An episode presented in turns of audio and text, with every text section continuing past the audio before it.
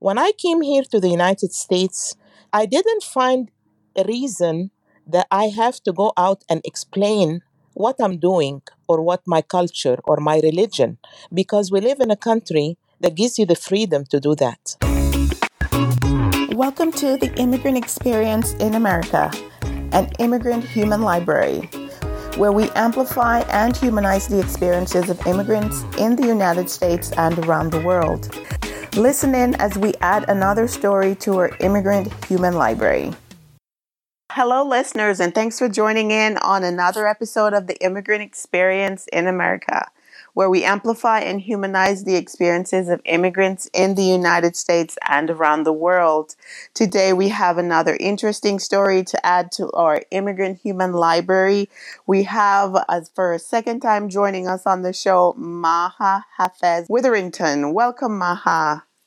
Thank you, Simon. It is a pleasure to be with you for the second time. It's my pleasure to have you back and to talk about a very interesting topic that of, you know, this month I know recently Ramadan began, right? And That's correct. I think for April, it's Arab American Heritage Month, and Ramadan is pretty big in the Muslim community. And so I wanted to have a conversation for for one to expand my perspective and view of of the world because I don't know anything much aside from what you see in the media, and I wanted to get a firsthand account from someone who has perhaps experienced it firsthand. So, hence our conversation today. So, remind our listeners, Maha, where you're from, how long you've been here in the United States. I'm from Alexandria, Egypt. I have been here in the United States for the last 33 years. And I came to the United States because I married an American and after his assignment was over in my homeland, we moved to the United States. So it's been a long, nice journey.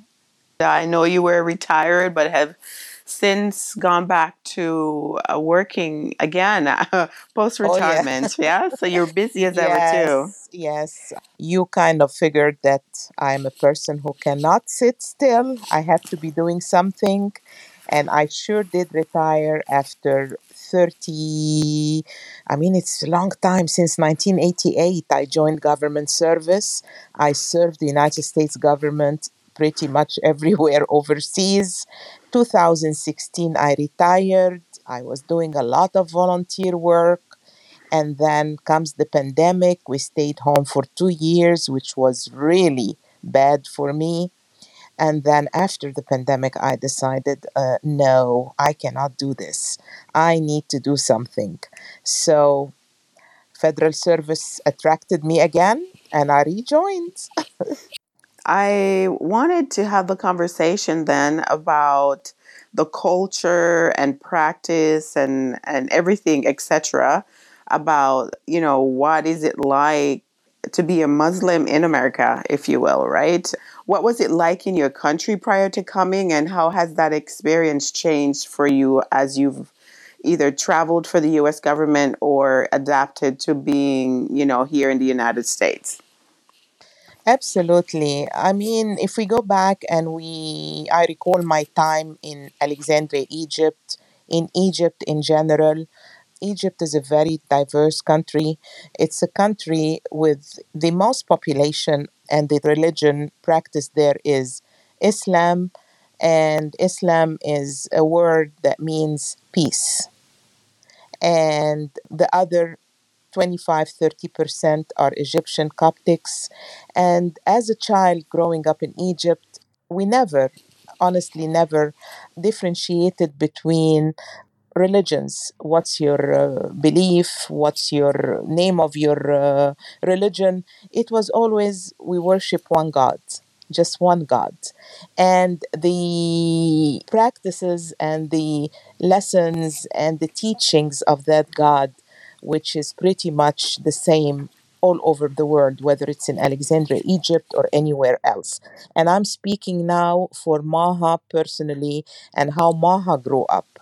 So it was a God that we all worshipped and we followed his teaching, which are respect, hard work, peace, love, care, giving. So we lived, I grew up, as I mentioned to you before, in a Catholic school in Alexandria, Egypt for 12 years. And it was the Sacred Heart Girls' School. Uh, by nature, I'm a person who likes very much to know about everything. I like to be educated on everything. So I know. So the culture was very diverse. We celebrated Ramadan, of course, and we celebrated all the Muslim feasts and practices along with all others. We exchanged gifts, we exchanged cookies with our neighbors. We went to their weddings in their churches, they came to our weddings. There was always this harmony, this love, this understanding. I know that over the years, and particularly nowadays, things have changed a lot, but yet people like me and many others are always there to promote the word Muslim, the word Islam, and to always promote peace. During the month of Ramadan, you know, all the countries who celebrate Ramadan in the Arab world and in the Muslim world, it differs from one place to the other Eh, the culture differs. The the breaking the fast differs. The breaking the fast is called iftar. What does iftar mean? Iftar means breakfast, like our breakfast in the morning. Because you sleep all night, you wake up in the morning and you haven't eaten anything, and this is when you break your fast. So it was the same with this word iftar, breakfast in Arabic, and breaking the fast. And it's something that happens from sunrise to sunset. And the whole idea about Ramadan and why we fast is to feel for others who don't have, to appreciate what you have, to never say, I like this food or I don't like this food. No, to appreciate everything and to eat everything, to know what it means that there are people around the world who don't have this food. And on a daily basis, they don't have a sunset to break their fast too because they're suffering and they don't have food. It also teaches you patience and it teaches you how to take care of your health and your system from the daily practices we do the other 11 months. Ramadan also is fasting. Yes, I understand. And it's fasting from, as I mentioned, sunrise to sunset. But it is not for everyone. It is not that you must fast or you have to fast because there are many, many situations and many cases where people cannot do it. And that situation could be anything from medical problems, health issues. You can't. The whole idea is to be fasting and learn how to be patient, to be fasting and to be around other people who are eating or drinking and to control yourself. And if you cannot do that, then you don't need to fast there are other things, there are other compensations you can do. And these compensations are if I can't fast and I cannot do it, there are so many other things to do. There are charities to give. There are people who are fasting that you can help every day break their fast with a nice meal. So, you know, it is not that harsh idea you have about oh, you have to fast. Oh, they fast from sunrise to sunset. So there are exceptions. And I think, or some of the people I would say I have met do not understand that. And uh, I personally have medical conditions and I don't fast. But I love to celebrate. I love the month. I love to celebrate it. I love to eat the special food during this time of, of the year. I like the holiness of the month. So um, I want to say again, it takes us back to the word peace, peaceful, forgiving, and uh, this is what is, Islam is all about. Uh, so I'm wondering, from my uh, reading and coming and having conversation I get a sense for, for example, in a country that's considered Islamic, it's also very ingrained in the culture. Like it's not just a religious thing. Because you could basically have people who may not be a practicing Muslim, but it becomes a part of their culture. They may be, like you say, maybe Coptic. Uh, is it Coptic Christian you said earlier? Uh, yes, the uh, the Coptic Christians, the Orthodox, and uh, and they do have similar practices like in the Muslim world, but you know, like for instance, Lent. Not every Coptic in Egypt does Lent Okay. because, or not everyone gives up something to in order to say, okay, I'll do and I'll give up, let's say, chocolate, for instance. But deep inside them, they are good people. It's not because you're not practicing or you're not doing this particular ritual that you're not a good person, you know? Right. And of course, I am speaking from my experience and my personal experience in my hometown and my homeland. But of course, there are stricter, and I have read and I have seen and I have lived in other places where those practices are different. They are done differently, they are observed differently, they are uh, practiced differently. So it, it is different from one place to the other.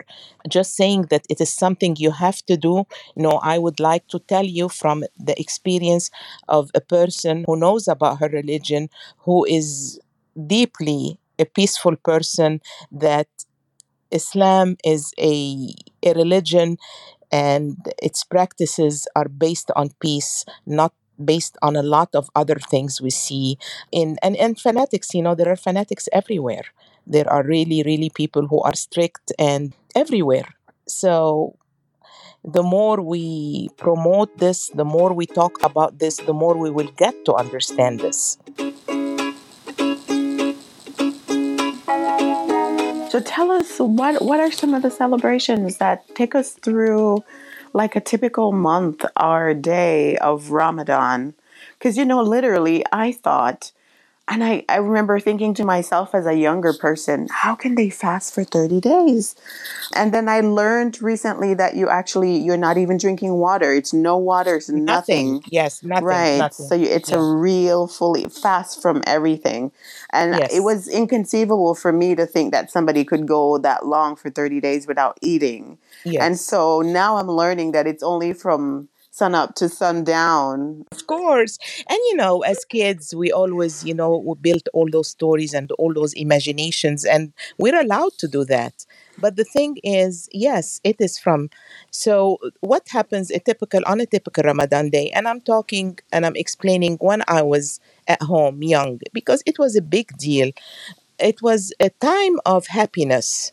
Consider a Christmas here, you know, consider Christmas around the world. And by the way, in Egypt, we do celebrate Christmas, and I celebrate Christmas, and it is a big time for us. We never mention the name Jesus without saying, Jesus, peace be upon him, okay?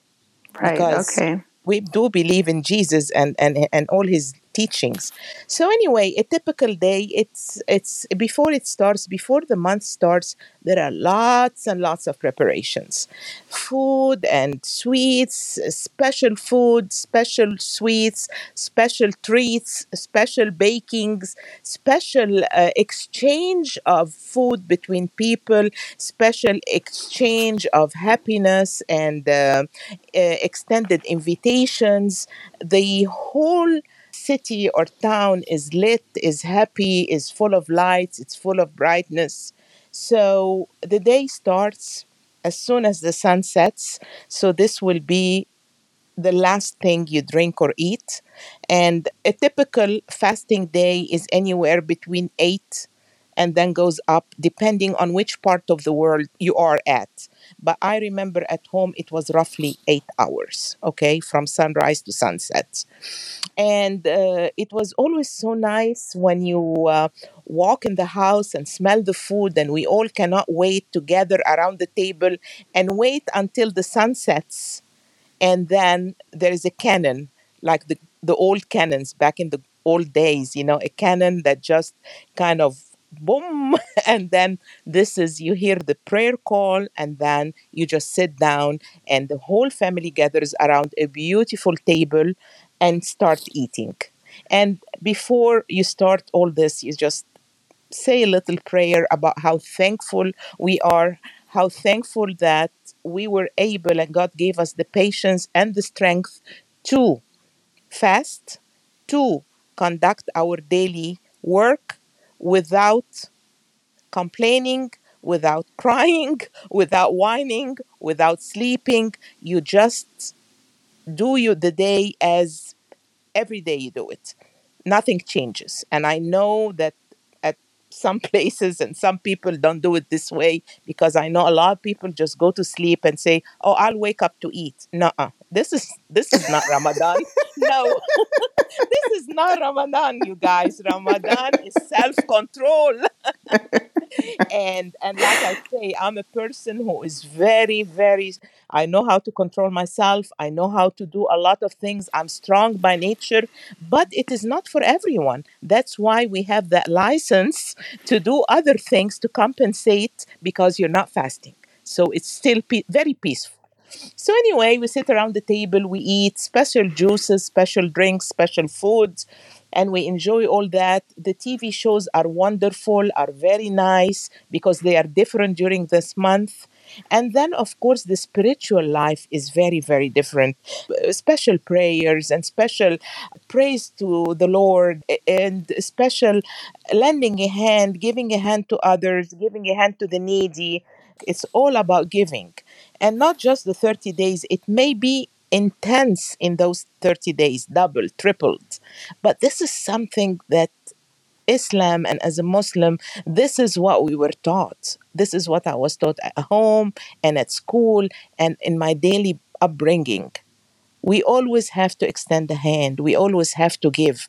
So you can imagine only 30 days a year, you get that beautiful month to do more of that, to add to what you do on a daily basis uh, throughout the year.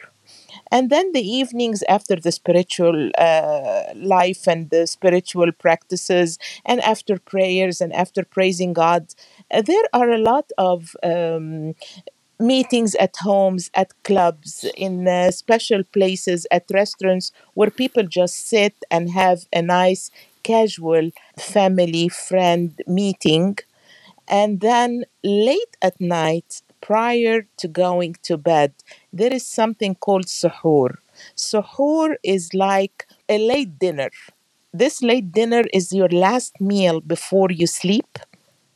So in the morning, when you get up, you just start your fasting. And normally, this suhoor, of course, it's not for everyone because I know a lot of people who eat a lot of nice heavy food, but all what you need to have in that suhoor or in that last meal before you go to sleep and start the breaking of the start the fast in the morning is a yogurt, a glass of water, a cup of tea, and that's it and then the day starts again and the day starts again for the next 30 days and it just keeps getting better every day and uh, and after the 30 days are over and the month is over and the moon is observed the new moon then it's declared a time to celebrate the celebrations are for 3 days and we celebrate by baking a lot of cookies. Um, they have a lot of powdered sugar on top, many other cookies, so many different cookies, dates, uh, figs, dry fruit. And you start exchanging. You start exchanging with your neighbors, extending a plate to your uh, loved ones, you go visit someone, you take it with you because it is so important in the culture and in the country I grew up in. You never go and you never visit anyone empty hand. And it's always nice when you do a baked good, it's something which is done at home, home baked. So that's pretty much the celebrations. The kids are always in new clothes, new shoes, new hair ribbons, new suits, toys, money, just balloons. They go out and celebrate in parks, they go out and celebrate in clubs. So it's just it's just a beautiful time. Just beautiful. Okay, so the kids are getting like gifts. Is this at iftar or is this throughout the month?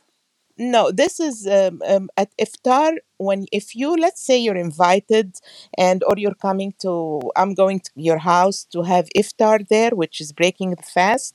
Always you walk in with something, and that something is is has to be food related, either a baked good, or a cake or maybe a dish but you take something with you or maybe a little something for the house like flowers in a nice vase a chocolate. There is always gifts related we do have beautiful chocolate shops and beautiful chocolates in uh, in Egypt. But during the feast, which is after Ramadan, the three days after Ramadan, this is when the kids get a lot of gifts like toys and new clothes and things that they want. They just like, what do you want? And we call this three day period Eid. Eid means feast. EID in English, EID, Eid, and it means feast, the feast. So this is how they celebrate and how they have fun and they run and they go to the parks and they ride and they go on rides and swings and they go to amusement parks and and of course schools are closed during that time and uh, just a beautiful time of the year. I'm just trying to be clear, and I can imagine my listeners are wondering when you say iftar, that iftar happens basically every day that you're breaking the fast. So it's not Yes, at the end of the 30. The end of the No, 30 is Eid, is EID, where you, you after three Yes, days, then you guys have a huge celebration at the end of celebrating the end of the 30 days. Exactly. Every day you do an eight hour, 10 hour, depending on where you are of fasting. And you start that fasting at sunrise and you don't eat anything until the sun sets. So, and then after that, you break your fast, which is break fast, iftar. Uh, with a beautiful uh, meal, a table full of good food, and then uh, you enjoy the evening. You have a light meal before you go to bed at night, a cup of yogurt, tea, and then after that, you start again in the morning at sunrise and do the same thing. And then you eat, and so on. And the whole month is kind of goes around and around food. so, but you do not fast the 30 days without eating. And I think after three days, you'll be gone. That's right. Oh, and then plus you because you don't drink water during the fasting period too, that would be impossible. Yes. But this was just me as a young person trying to make sense of the 30 day fast, you know? On a more uh, serious note, again, if you think about it, fasting really helps the body helps the body it cleanses the body as well. And if you see sometimes when you're going for a surgery or you're going to see a doctor you fast right? You fast and they say come fasting do not eat anything from uh, let's say midnight until your procedure whatever procedure it is is over. And this is because you want to completely cleanse your body and you want to go there and just do your procedure. And and this also teaches us how to be you know and we do it. We do it sometimes when we go to the doctors. So and it just also makes your body much much healthier much healthier than just putting food in you know 24 hours a day. And it's only a month only a month for 8 or 10 hours i don't think is that much. But it's not for everyone uh, simon. It's not for everyone. And that's why we're given that wonderful license from God. If you can't do it, you're not obligated to do it. But there are other things you can do and Okay. to compensate that. And to highlight what you're uh, emphasizing there, I I learned from a friend recently. She was explaining that during the month, if there's a, a, a woman that's going through her monthly cycle, that she's exempt, for example, or she could take those days off and then make it up at the end of the fast. So it's not as strict or restrictive as some people might perceive it to be. No, it and if you are if you if you're pregnant or if you're nursing or if you're sick or if he is an, under certain medical condition, you can't uh, you can't force little kids to to fast because they're kids. They can't do that. So there are a lot of restrictions on fasting uh, under certain circumstances and situations. It just sounds very fun, actually. I, act- I had no idea you guys had so much celebration built into the whole idea, of and that course. you, you there's a lot of gathering and family time together and exchanges of food and so forth. So it's good to get that perspective, uh, and I'm sure the kids, it's it, like you said, it's their Christmas time, like how big Christmas here in the U.S. Right? yes, exactly. Right. So then it comes to what has it been like then for you living in a different country, a different world that is primarily a Christian country? How does that play out for you? Do you feel like you have that freedom to go to your, to practice your religion culturally to just express yourself as freely as you'd like? Yes, yes. I I must say, I mean, the thing is, I lived pretty much all my life and my career in different countries and in foreign countries away from Egypt because of my work or my travels or what whatever reason I was traveling for. So I saw a lot of cultures. I come from a background and a culture that wherever I am, I have to respect the culture of that country okay and i always wherever i went i inserted myself in this country as i'm their guest okay? Let's not talk about america now. I'll tell you about america later. So one of the countries for instance i lived in and i had to work there was saudi arabia and it's the middle east and they practice the same practices we do and they are a muslim country. But you know their practices are completely different. And I had Mm, to respect those. Yes, every, like I said, every culture, it's a culture. They do it differently. When I came here to the United States, I didn't find a reason that I have to go out and explain what I'm doing or what my culture or my religion, because we live in a country that gives you the freedom to do that. So I didn't see it as uh, something, if anyone wants to know about it, if anyone wants to talk about it, great. And then, mind you, 35 years ago or so, there was not that much exposure to the Middle East and the culture of the Middle East and the culture culture of other countries as it is now because of the huge diversity we have now in the United States and a lot of different cultures are coming here.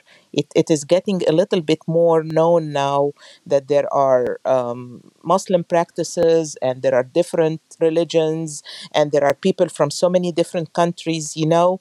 So I didn't find uh, difficulty at all. I lived in DC for 11 years. And in, in the 11 years I lived in DC, and I was right there in the Pentagon. And we did have a Muslim community, a Muslim practices, a place for Muslims to pray. There was an iftar every year at the Pentagon, annual iftar inside the Pentagon with the colleagues and with the secretaries and with the attaches and the Muslim community in DC. So no one ever felt a stranger, you know, the food and the practices, and they did the whole thing in front of a diverse group of people. So it was really, really nice and empowering. And then now we do have a lot of interfaith groups where we can talk and we can understand each other. I can tell you about my practice, you can tell me about your practice. And like I mentioned at the beginning of our conversation, Simon, we all kneel to the same God. I don't have my own God and they don't have their own God. We have one. He created us all. And as long as you believe in that, I think this is how you can live peacefully no matter what practice you are uh, practicing or religion. that's good. That's good to hear. I think a lot of times what we get from the press is some of the news bites from you know, we hear about Afghanistan and uh, women's rights being taken away and Yes, them not being able to go to school and to do certain things. They have to be fully covered, wearing a hijab or is it a burqa and so forth. And so I, I that's what we get. So it's um exactly.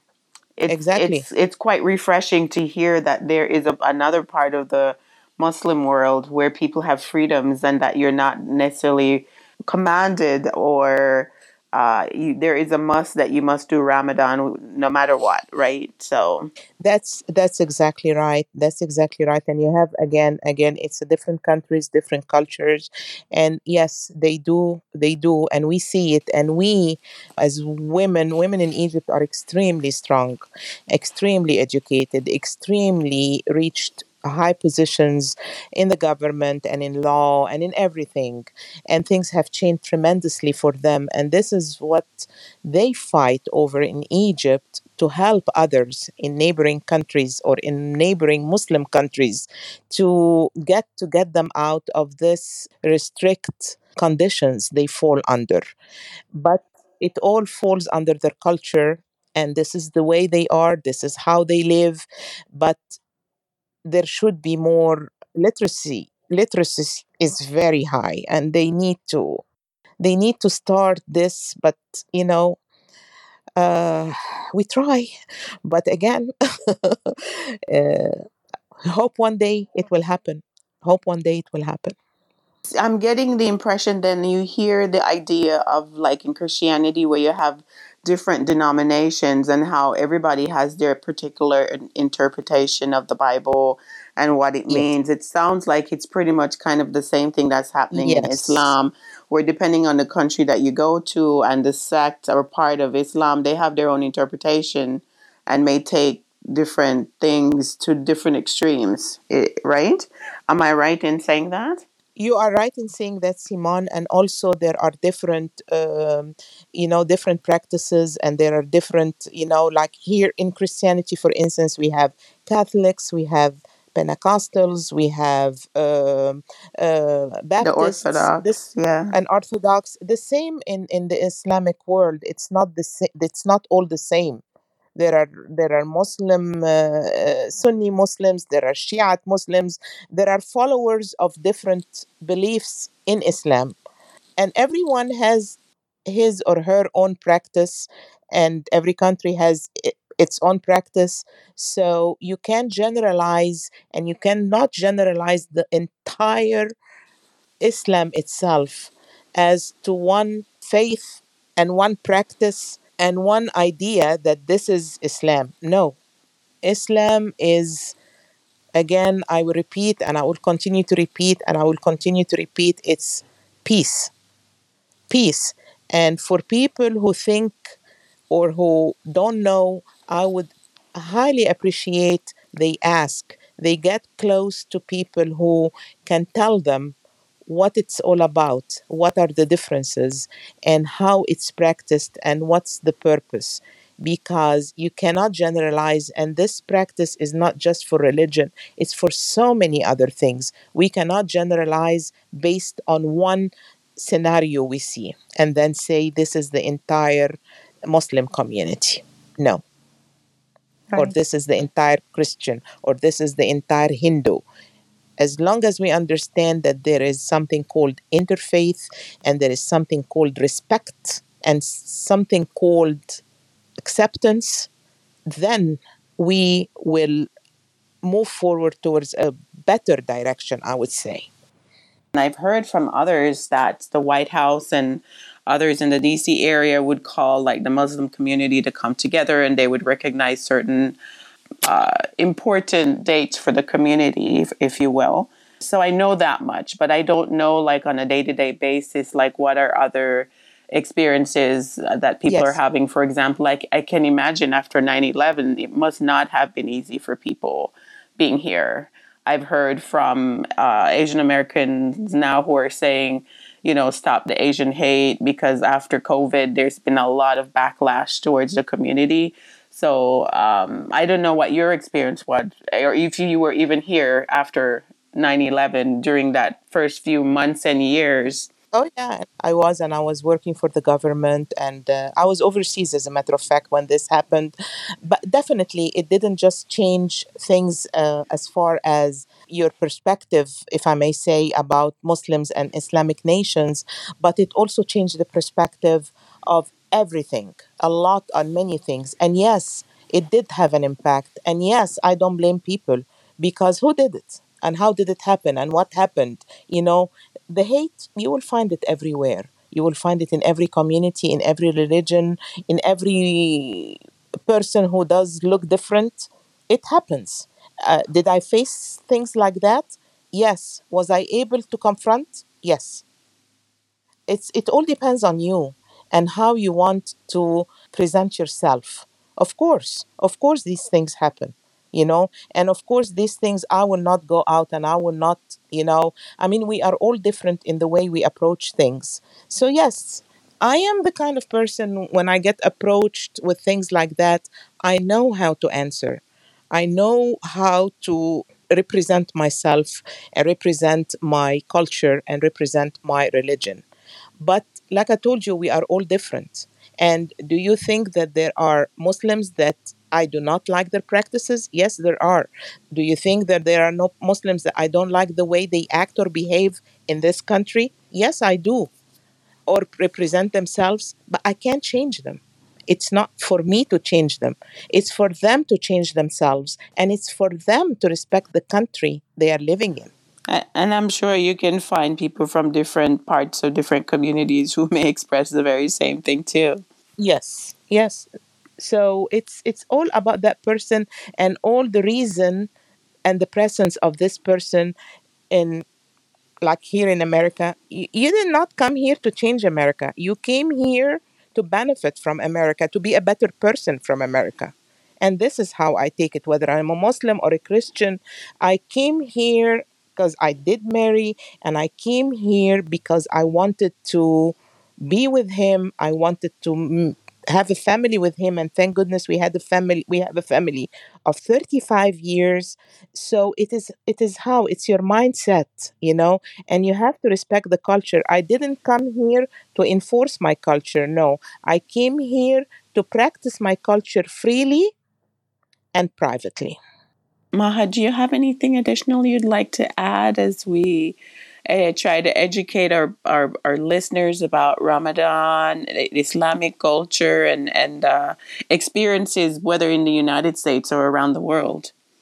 Yes, after, you know, a lot of people also are kind of confused about what it's all about the pilgrimage and going to Mecca, Saudi Arabia, and doing the what we call in Arabic Hajj, Hajj, which is the pilgrimage, which going and doing the uh, practices in uh, in Mecca, and this happens two months and ten days after Ramadan.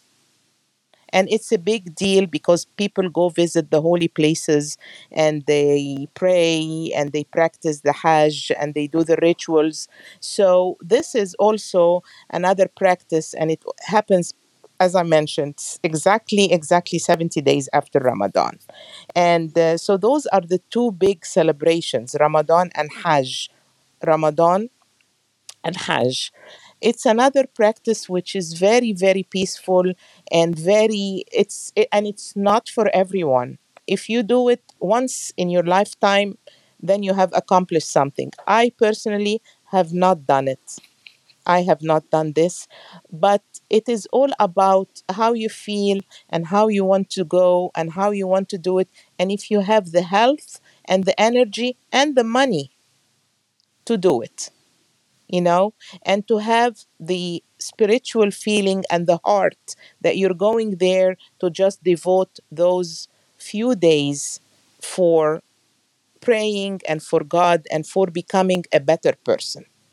So, this is what happens and what follows Ramadan to two months and 10 days after that. Egypt is such, like I mentioned, is such a diverse country. We love Christmas time. We love Easter. I, Easter is very special and the celebration of Easter, particularly after Lent and the food. People celebrate, whether they're Christians or Muslim, they celebrate Easter in Egypt and and because it's springtime it refers to flowers and trees and nature and the beginning of the summer. So they go out during easter and they color the eggs. Muslims christians no matter what faith they are everyone does that color eggs and and and go out and and enjoy the day and barbecue and uh, just enjoy it. So there are so many beautiful practices, and it's not limited to a certain belief or a certain faith. Everyone shares it and everyone loves it. I didn't realize that. I guess because you have, like you said, the Coptic, Coptic Christians and uh, Muslims, so both practices seem to be celebrated just as much um, culturally among the people, right? Yes, Yeah, yeah. So we see Easter here in the United States starts, I mean, like the Holy Week starts tomorrow. And I love to read and I love to know about these things because I love to extend a hand and say, Happy Easter or Happy Good Friday or Happy this or, you know. So I read and I like to know. And there are a lot like me from my faith as well who do that because we grow up in such a different uh, diversity. On the other hand, we are celebrating this week here. In Egypt, it will be the Orthodox is always a week behind, ahead eh, after. So in Egypt, it will be the week after we celebrate here. The same with Christmas. You know, the Orthodox Christians celebrate Christmas the 7th of January. Interesting. It's, I guess it's the calendar. There is it because they're on a different calendar. Yes, like on a, the different calendars. Yes, so they celebrate like the Eastern Europeans the, on the seventh of uh, of uh, January. So uh, the more you read, the more you educate yourself, the more you will able to expand your knowledge, expand your mind, and just share with others those experiences. And it is such a beautiful feeling when everyone is wishing everyone best wishes on their special feasts or their special celebrations. And so it's just a matter of educating ourselves. And and i always say if you don't know ask. That's why i'm i love that podcast because we get to share that simon and and i'm very thankful for what you do. It's a great effort Thank you so much. I've enjoyed learning about um, Ramadan and yeah, it makes me want to go playing with the kids. I can't imagine like, you know, a whole 30 days. Um, well, I guess they get gifts at the end during Eid, right? But yes, and and they are taken care of and they can't I mean they can't when they are kids they can't fast. They start fasting at an age where they can and they are able to because they will pass out. They can't do it. I mean let's let's be you know more logic about it. And then i have also seen in the united states including here where i am currently there are mosques and they do a lot of activities with the children and with the families and with the uh, men and with the women. And it it is such a nice feeling when you see the little kids running around or playing or decorating or coloring or enjoying or learning about the culture or sitting and reciting a verse of the holy book you know? So it's it's a joyful spiritual educational time at the same time. But you have to have the right mindset and you have to have the right thinking to practice it in a way where it is presented the way it should be. How did you balance your culture? I'm not sure what culture your husband is from, and then your your children. How did they did, did they choose something else, or or do they practice both? Well, I left it open to everyone. In a Muslim country, when a uh, non Muslim man marries a Muslim woman, they have to convert to the religion because it is it's just it's just but you know to me i always say what's in the heart is in the heart. What i see in front of me i don't see a religion i don't see a muslim or a christian or a hindu or um, jewish or whatever. I see a, a clear heart and i see a faithful person and i see a person who believes in one god I have a lot of Muslim friends. I have a lot of Christian friends. I have many Jewish friends, many Hindu friends. And I have friends who don't believe, who are non believers, you know? But as, as long as they are good people, to me, it's not my place or my right to tell them who they want to be. So for my husband, for my children, I left this open to everyone even if you converted to this religion, whatever is in your heart is in your heart. As long as you're a good person and as long as we're raising a family the way we should raise it. That's the way I look at it, uh, Simon. My kids are very highly educated. They are all working and they are making us proud. They are faithful people. They believe and they practice everything they do on a daily basis based on love and respect and based on what all the holy books told us to do, whether it's Christianity or Islam, or they, they taught us how to be good people. They taught us how to be honest people. They taught us how to be respectful people. So uh, I do not put any pressure on anyone to be or to follow me or to be what I am because this is not for me to tell them. I love always to let people do what they want to do and choose because we live on the, in this life based on choice, not based on someone telling us what to do. And uh, as a mother, uh, I left this freedom to my kids, and whatever they are, I'm proud of them. Any final thoughts, Maha? My final thoughts is I want to tell everyone first of all, of course, to thank you very much for giving me this, this chance for the second time because it means a lot to me.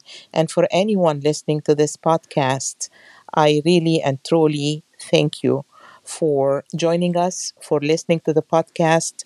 If you do have any comments, please send them to Simon. If you have comments, send them to me. I'll be more than happy to answer them. And I just wish everyone uh, peace on earth. I wish everyone to get to know better. And just remember what I just mentioned to Simon. If you don't know, ask, don't make assumptions. Thank you. Thank you so much, Maha, for your time.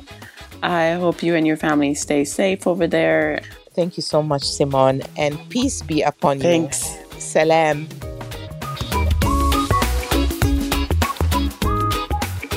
We thank our listeners around the world and we appreciate your continued support as we build our human library. Please remember to give us a five star review, subscribe, and share with your friends, family, and circle of influence.